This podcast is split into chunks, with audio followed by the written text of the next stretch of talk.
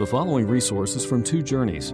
Two Journeys exists to help Christians make progress in the two journeys of the Christian life the internal journey of sanctification and the external journey of gospel advancement. We do this by exporting biblical teaching for the good of Christ's church and for the glory of God. Please visit twojourneys.org for more resources. Please, if you would, turn in your Bibles to Matthew chapter 11. We'll be looking this morning primarily at verses 20 through 24. Now, this is a majestic section of Scripture, these 11 verses. There's so much in here. And we're going to take our time and go through them, and with God's help and with the aid of the Holy Spirit, try to understand uh, some of the truth that's in here. And I say only some of the truth, and you'll see that as we go on, just how much there is in this Scripture. In 1951, a British survey ship named the Challenger, uh, sailing over the Mariana Trench in the Pacific Ocean, found the deepest part of the ocean ever measured. They used wideband sonar and found it to be 35,639 feet. Seven, a little, a little under seven miles. Incredible.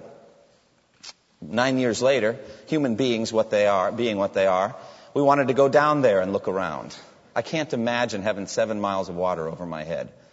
But uh, some courageous men from the U.S. Navy got on the, on the bathoscope uh, Trieste and descended down and found it actually to be a little deeper than originally measured 35,813 feet in that little sphere. You know, if you take a, a steel ball, two pounds, and drop it over the Marianas Trench, it'll take 64 minutes to reach the bottom. That's the depth of the ocean at that place. But may I say to you, we may have reached the depths of the ocean, but we will never reach the depths of the wisdom and the knowledge of God, nor will we reach the depths of His love for us in Christ. And Scripture testifies plainly to these truths.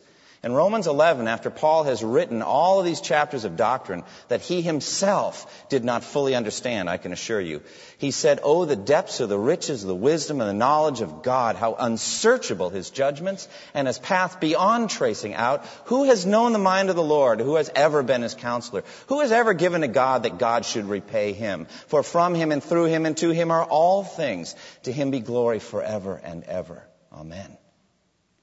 And so he says that the, the knowledge and the wisdom of God are unsearchably deep. And if we were to combine all the, the string in our pocket and tie it together, we could not plumb the depths of the wisdom and the knowledge of God. We'd run out of string. No question about it. And so also is the case when we come to his love for us in Christ. For it says in Ephesians that Paul prays that the Ephesian Christians may know how wide and long and high and deep is the love of Christ. And that they may know that love that surpasses knowledge. Just think about that for a moment. To know something you can't know. And what that means is that we're going to study out and search out some things that are going to overwhelm us. We're going to reach the limits of what we can understand. We're going to say, I don't get it. But here it is in the text. And I think that may happen for some of you today. It may happen for some of you today. That you might know the infinite depths of the wisdom and the knowledge of God. And that you may also know the infinite depths of His love for us in Christ. That you may be humbled and brought to your knees as I was, with tears in my eyes, saying, Thank you, God, for saving me.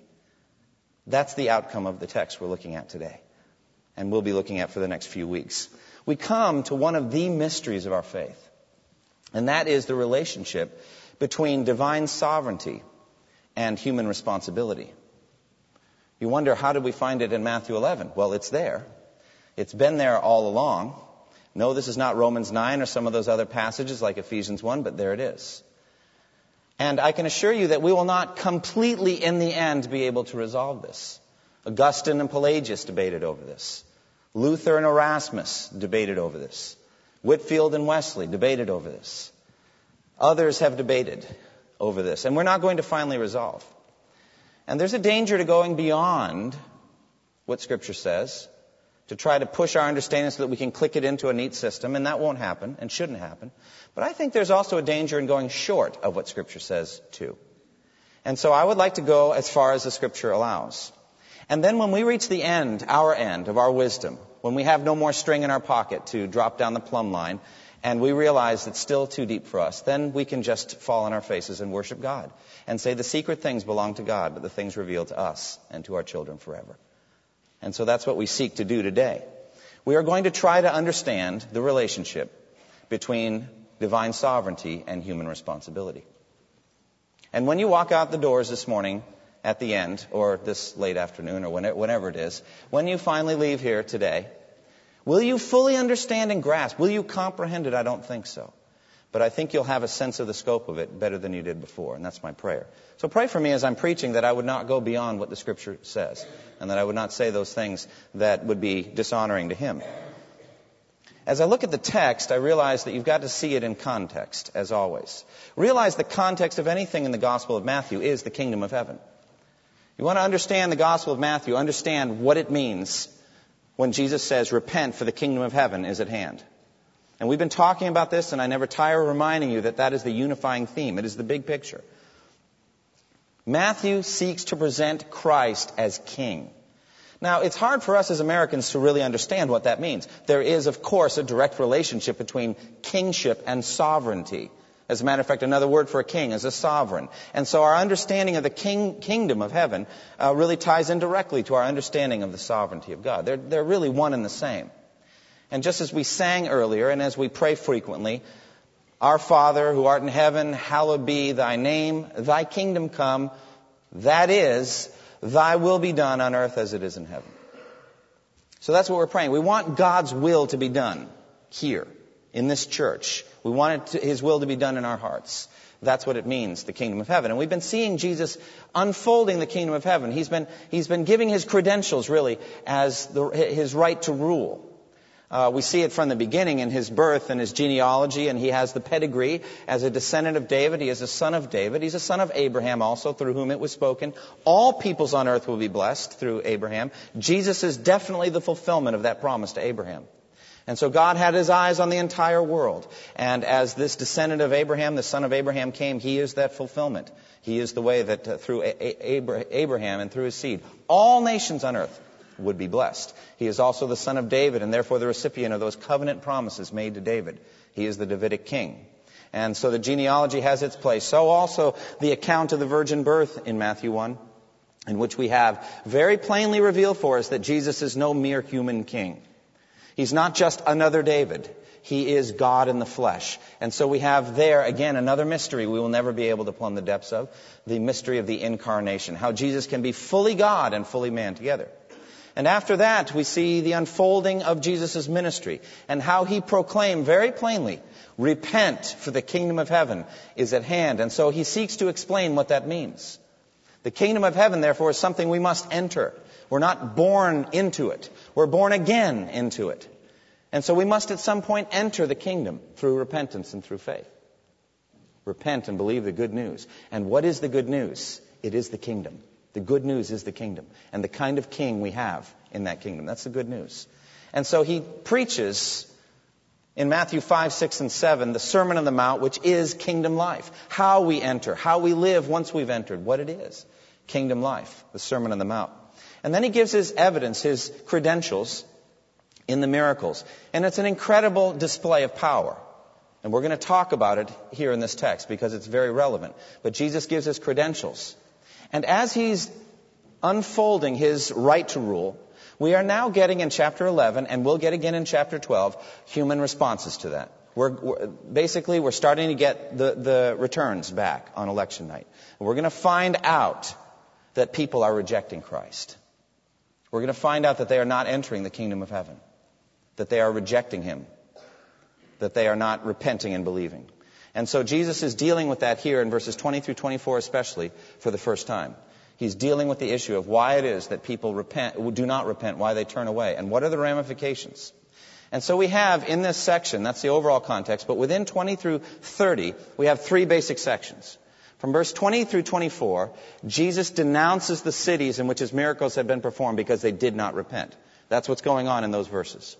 From verses 25 through 27, Jesus is praising his Father for his sovereignty. That's what he does. I praise you, Father, Lord of heaven and earth, because you have hidden these things from the wise and learned and revealed them to little children. Yes, Father, this was your good pleasure. We're going to talk about that for two weeks, God willing, beginning next week. We see divine sovereignty right at the center. And then at the end, again, human responsibility, where Christ reaches out and, and invites sinners to come. Come to me, all you who are weary and burdened, and I will give you rest. The most beautiful invitation you ever see Christ give, and, and perhaps the most beautiful in all of Scripture. An invitation to come into the arms of a gentle and loving Savior, and your sins will be forgiven. And so at the beginning, we have human responsibility in that Jesus holds these cities accountable for their failure to repent. They should have repented. The evidence was sufficient. The miracles were enough. And they're accountable for their repentance, and they will pay for it on Judgment Day. It's a very serious word on human responsibility. If you hear the gospel, if you have evidence presented, and you do not repent, you will be held accountable for that. Human responsibility. So, beginning and end of this section, human responsibility. The center of the text, divine sovereignty. And the beauty of this is that they just flow together without any kind of controversy or difficulty in Jesus' mind. He's teaching it all. And he doesn't have any stumbling block over it. It's not a problem for him. As a matter of fact, he rejoices in it and praises his heavenly Father. My desire as a pastor is to get myself and also by the power of the Spirit to that same point that Jesus was at. So that you can embrace and love sovereignty the way that Jesus did and understand it the way he did. That's our goal. Can we accomplish it? We'll have to see. But let's look in a little more carefully now at verses 20 through 24, in which Jesus speaks a word of woe to these cities, Chorazin, Bethsaida, and Capernaum. Reading again, it says, Then Jesus began to denounce the cities in which most of his miracles had been performed, because they did not repent. Woe to you, Chorazin! Woe to you, Bethsaida! If the miracles that were performed in you had been performed in Tyre and Sidon, they would have repented long ago in sackcloth and ashes. But I tell you, it will be more bearable for Tyre and Sidon on the day of judgment than for you. And you, Capernaum, will you be lifted up to the skies? No, you will go down to the depths. If the miracles that were performed in you had been performed in Sodom, it would have remained to this day. But I tell you that it will be more bearable for Sodom on the day of judgment than for you. And so we have Jesus in a prophetic role here, speaking as a prophet of God, speaking even more than as a prophet of God, but speaking actually as the judge of all the earth, before whom all nations will be gathered, and he will separate them one from another, as a, as a shepherd separates the sheep from the goats. This is the judge of all the earth. John chapter 5. All judgment has been entrusted to the Son, so that all may honor the Son, even as they honor the Father. This is the one speaking a word of woe over these Jewish cities. It's a terrifying thing. It's a terrifying thing that he's saying to Capernaum that they will go down to Hades. That's a terrifying word of judgment spoken by Jesus. He denounces them, it says in verse 20. It's a strong word in the Greek, a word of rejection. And he speaks this prophetic word of woe. Now, first of all, you must realize this is a word of grace from Christ. You might not think it, but realize that they have not been condemned yet. There is still time. This is a word of warning from a prophet of God. Even more, a word of warning from the Son of God. And it is grace from God to tell us this ahead of time, isn't it? We don't, don't deserve it. He doesn't have to do this, but he does. And he presents to us as a people a word of warning ahead of time. And so he is gracious in this way. He doesn't owe us anything. He doesn't owe certainly sinners repeated and pointed and careful warnings. And we get that in Scripture, don't we? one after the other. Many warnings. And so he gives us a warning. God is therefore very gracious, using this warning, a stern word of warning, to wake us up from our sin, that we might repent and come into faith. Now, what cities is he denouncing here? Well, these are Jewish cities Chorazin and Bethsaida and Capernaum. They were up, communities up in the north of the Sea of Galilee. It constituted, they're all about two to three miles, one from another.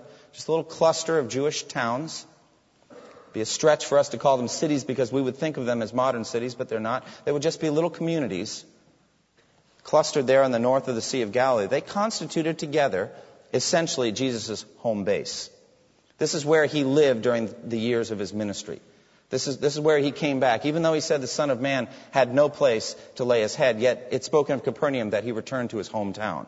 And so this was his home area, not Nazareth, but Capernaum. And this is the area that he based all his ministry in. And so therefore, here Jesus did most of his miracles. Here Jesus just poured out a river of display of the power of the kingdom of God. They saw things no one had ever seen before. Here he healed a blind man by spitting on his eyes. And here he walked on water near here. And here he fed uh, the 5,000 in Bethsaida. In Chorazin, we don't know really anything about Chorazin. This is the only place it's mentioned, this in the parallel text in, uh, in Luke. So we don't know much. And frankly, if Chorazin weren't mentioned here, it would have sunk back into the dust of, of time and been totally forgotten. So we don't know much except that Jesus did miracles there. Capernaum, however, we know a great deal about. Capernaum we know more about than any of these uh, small towns. Jesus performed more miracles in Capernaum than any other city. He did more of his teaching in Capernaum than any, any other place. They got to see him live. Here he appeared in the synagogue and began his ministry in that area by uh, driving out a demon. And they were astonished at the power that he had. Simply to speak to a demon, the demon must obey. Here he healed Peter's mother-in-law. This is where Peter's mother-in-law lived. Peter himself lived in Bethsaida, as did Andrew and Peter. It was their hometown. But Capernaum was where his mother-in-law lived. Here, huge crowds of people thronged to him. And Jesus did so many miracles in Matthew 8 that he doesn't even describe them all. He just said he healed many people. Everybody that was brought to him, he healed them all. John chapter 4, Jesus healed the royal official's son. And the most perhaps spectacular miracle he did in Capernaum, as you remember, there was a huge crowd of people in this one house, and nobody could come or go. It was just so many people. And four men brought a paralyzed man lying on a, on a mat, you remember, and they couldn't get near Jesus. Do you remember what happened? They went up on the roof and dug a hole in the roof. You remember that story? And they lowered this paralyzed man right in front of Jesus as he, as he's looking up a hole in the roof, and down comes the paralyzed man. And it says, when Jesus saw their faith, he said to the man, Your sins are forgiven. And the people were offended. How can this mere man forgive sins? And he said, Which is easier, to say your sins are forgiven, or to say rise and walk? But so that you may know that the Son of Man has authority on earth to forgive sins, he said to this paralyzed man, Rise up and walk. And the man got up and walked. And the people were astonished and they're filled with awe and they praised God who had given such authority to men. And then they went about their business. They went back to fishing. They went back to their homes. They went back to their lives and they did not repent despite the wide open invitation Jesus gave. I have power to forgive sins. Repent for the kingdom of heaven is here. And they did not. They went back to their lives. They did nothing. There wasn't an organized movement of resistance to Jesus in Capernaum. Wasn't where he met, his staunchest resistance. That was Jerusalem. It was just a matter of indifference. They just didn't care. Jesus had had his 10 minutes of fame, and now it was back to business as usual. Oh, the incredible power of the status quo. It's like a strong gravitational pull, and it pulls you back to your everyday life. They should have said, wait a minute, wait, wait. What, what did we just see?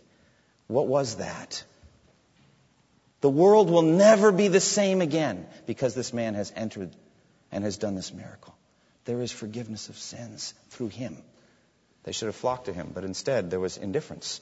And therefore, the cause of judgment is failure to repent. It is indifference. Verse 20 Jesus began to denounce the cities in which most of his miracles had been performed because they did not repent. Jesus told a couple of parables about this. In Matthew 22, Jesus spoke to them again in parable, saying, The kingdom of heaven is like a king who prepared a wedding banquet for his son. He sent his servants to those who had been invited to the banquet to tell them to come, but they refused to come. Then he sent some more servants and said, Tell those who have been invited that I have prepared my dinner. My oxen and fattened cattle have been butchered and everything is ready. Come to the wedding banquet. But they paid no attention and went off. One to his field, another to his business. Indifference. Business as usual. That's all. And then again in Luke 14, 16 through 20, Jesus replied, A certain man was preparing a great banquet and invited many guests. At the time of the banquet, he sent his servant to tell those who had been invited, Come now, for everything's ready. Doesn't that sound like repent for the kingdom of heaven is at hand? Come now. Now is the time to enter. Everything's ready. But they all alike began to make excuses. The first said, I've just bought a field and I must go see it. Please excuse me. Another said, I bought uh, five yoke of oxen and I'm on my way to try them out. Please excuse me. And still another said, I just got married, so I can't come. Indifference. It is the world's number one response to the gospel. Not hatred, not persecution. That takes too much effort, too much energy. Just indifference. Oh, I'm glad for you that you found something that works for you. That kind of thing. And so they go about their lives, in indifference. And Jesus denounces them for this very reason, because they did not repent. Jesus is speaking most strongly, therefore, about a sin of omission, about something that wasn't done. And what should they have done? They should have repented. It goes on today. Have you ever shared the gospel with somebody? You present it and say, well, it all sounds reasonable. Well, what do you think is evidence that Jesus has risen from the dead? Well, what do you think? Well, I think he probably rose from the dead. Really? Yeah. What are you going to do? I don't know. Nothing. There's no change, just indifference. And so they come under the same word of woe that Jesus gives in this text failure to repent. Indifference is the scourge of the gospel. And you know, it's already prophesied that it's going to go on to the very end, to the end of the world, to the second coming of Christ. Because as it was in the days of Noah, so it will be at the coming of the Son of Man. For as in the days before the flood, people were eating and drinking, marrying and giving in marriage, right up to the day Noah entered the ark, and they paid no attention and did not know anything about it until the flood came and swept them all away. And that's how it will be at the coming of the Son of Man.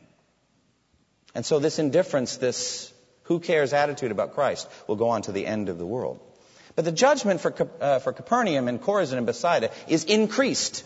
It's greater. And why? Because they had revealed to them miracles from Jesus Christ himself. The judgment on these cities is far greater because of the, the miraculous display and preaching they had than it would have been if they'd never received it. And so this is a vital principle. The greater revelation of God that you have received and still don't repent, the greater your judgment on Judgment Day. That's what the text is teaching.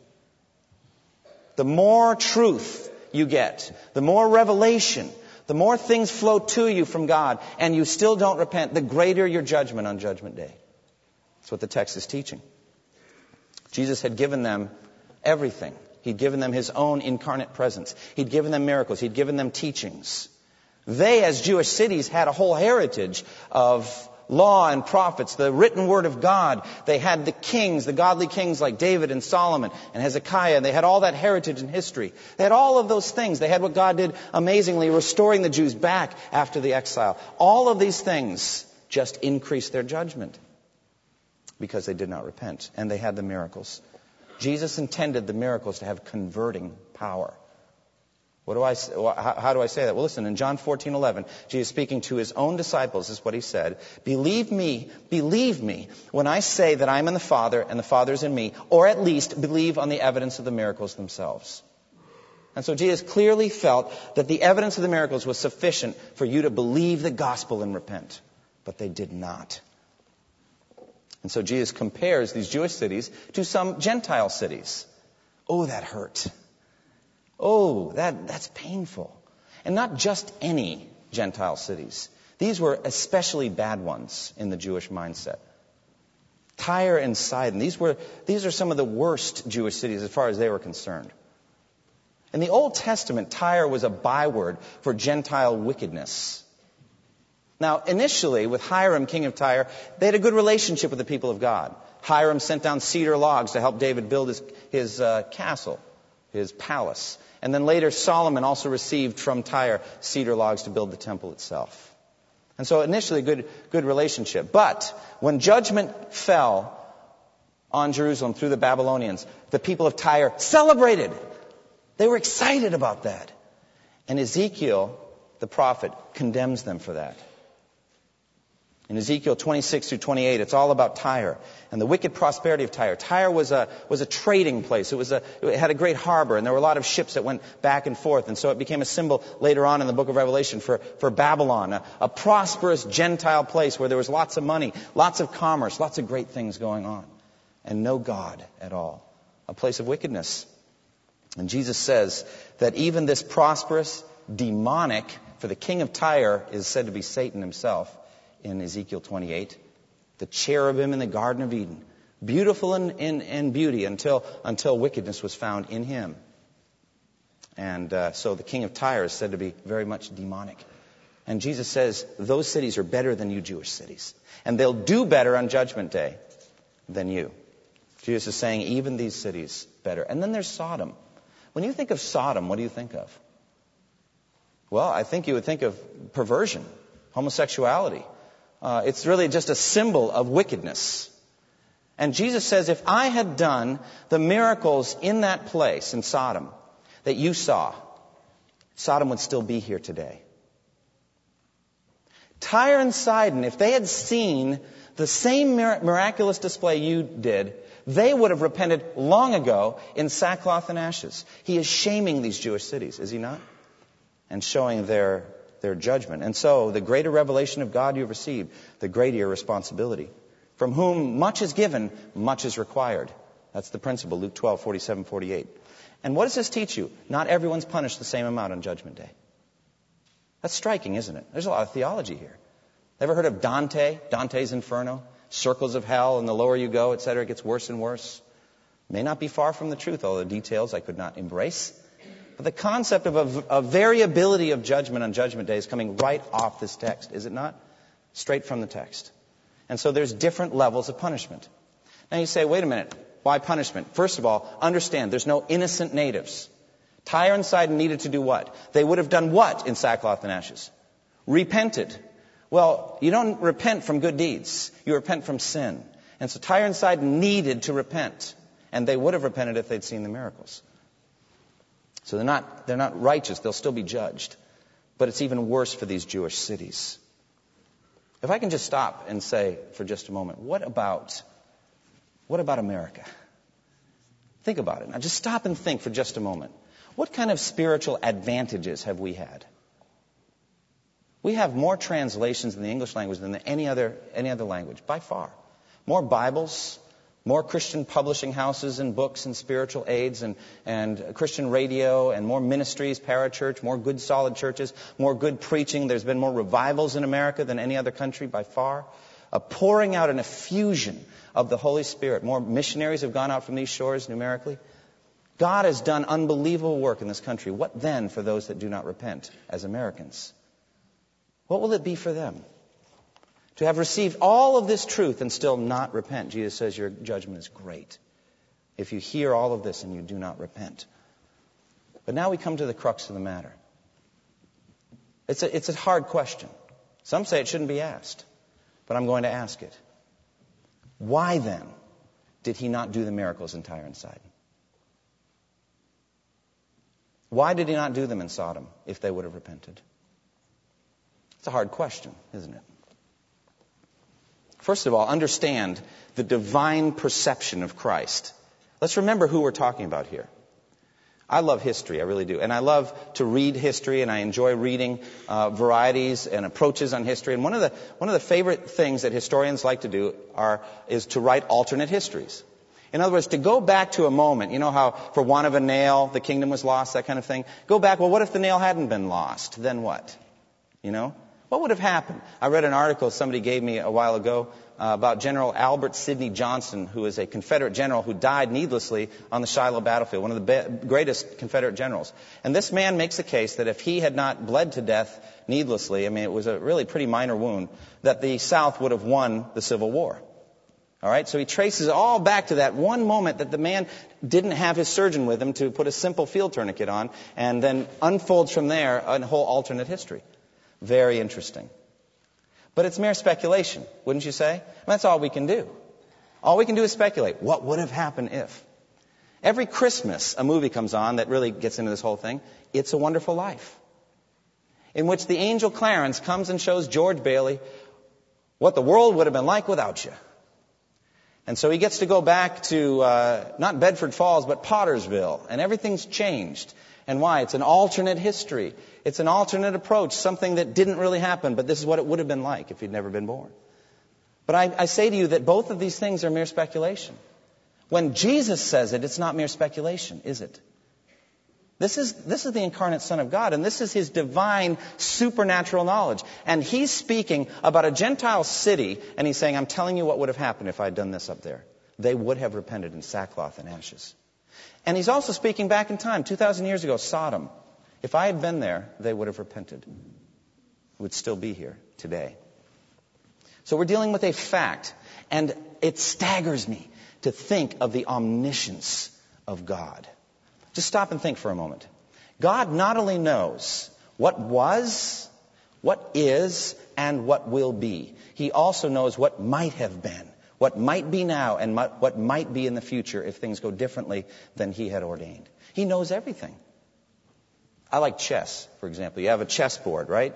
And each side gets 16 pieces, 32 pieces, 64 squares, and all that. Do you know how many games can flow out of that arrangement? Literally, I think it's infinite. It's just about infinite. God knows all the possible chess games. He's got chess figured out. He does. He, knows them all. I have a book about three inches thick of varying openings. I can't, you know, some people make a full-time living just studying these openings and the, and the branches out. If, if, if the person moves the pawn there and the knight comes down, then this happens. So you go off into a whole area of development that way. Okay?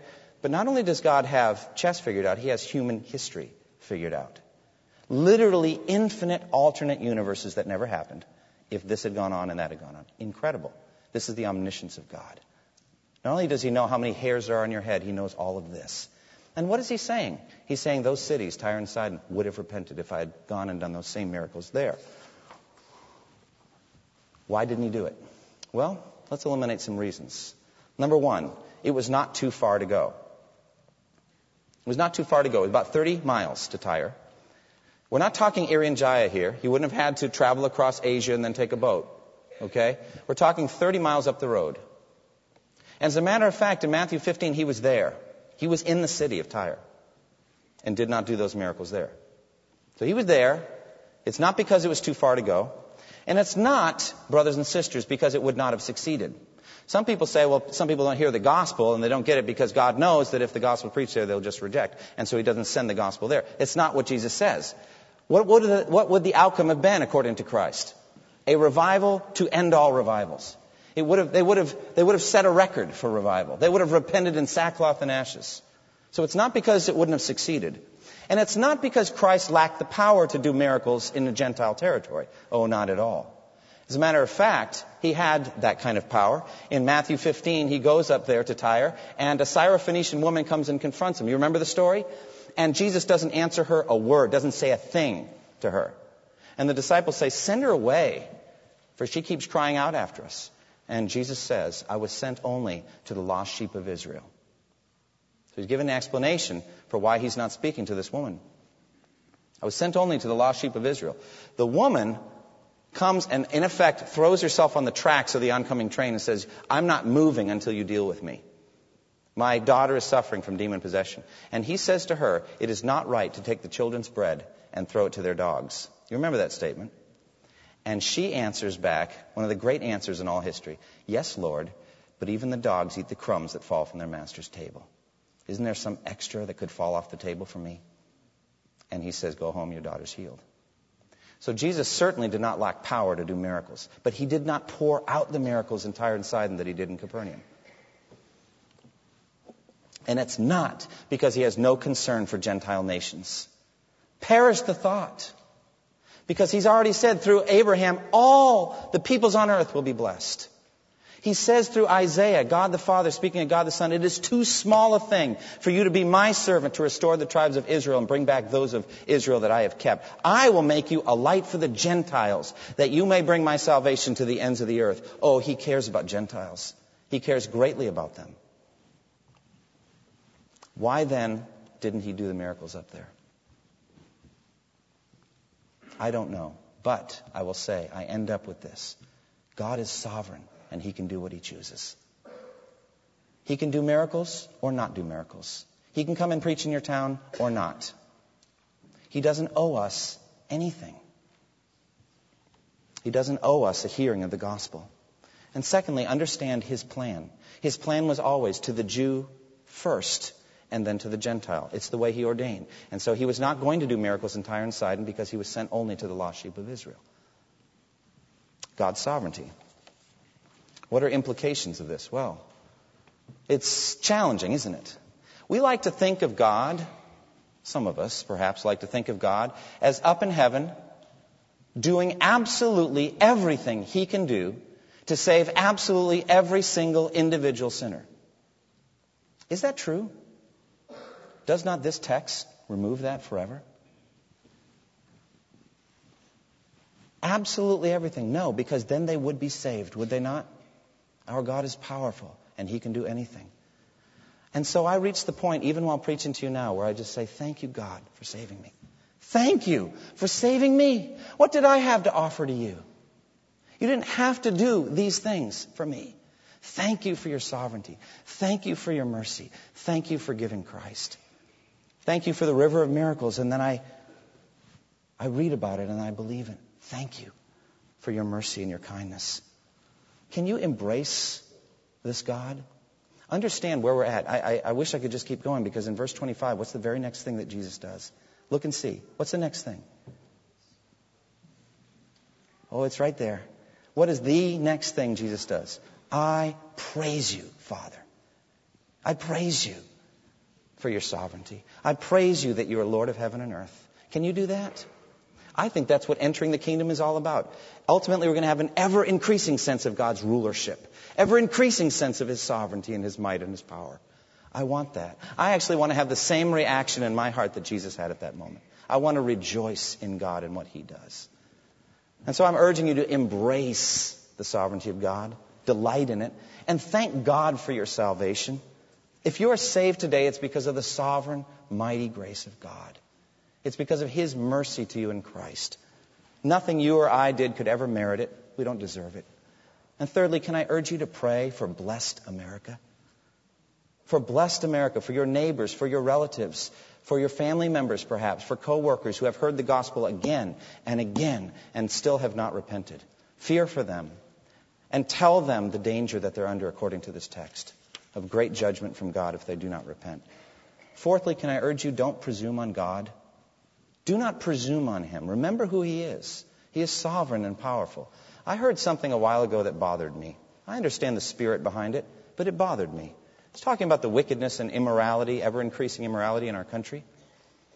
And the preacher said something like this If God doesn't destroy America soon, he'll owe Sodom and Gomorrah an apology. That is blasphemous. He doesn't owe Sodom and Gomorrah a thing. And he can do what he chooses with America. But understand this, he is holy. And he's as holy now as he was in the days of Sodom and Gomorrah. He's the same God. And he doesn't owe Sodom and Gomorrah an apology, but he doesn't owe America another day to repent either. This is the sovereign hand of God. And so we must not presume on that. If you are here and you've never come to faith in Christ, don't walk out of here without repenting and trusting Christ. Don't walk out of the doors presuming that you'll have another time to repent some other day. You don't know that. God hasn't promised it to you and He doesn't owe it to you. If today you hear Him say, Come to me, all you who are weary and burdened, and I will give you rest. Do not harden your heart, but come. Thank you for listening to this resource from twojourneys.org. Feel free to use and share this content to spread the knowledge of God and build His kingdom. Only we ask that you do so for non commercial purposes and in accordance with the copyright policy found at twojourneys.org. Two Journeys exists to help Christians make progress in the two journeys of the Christian life the internal journey of sanctification and the external journey of gospel advancement. We do this by exporting biblical teaching for the good of Christ's church and for the glory of God.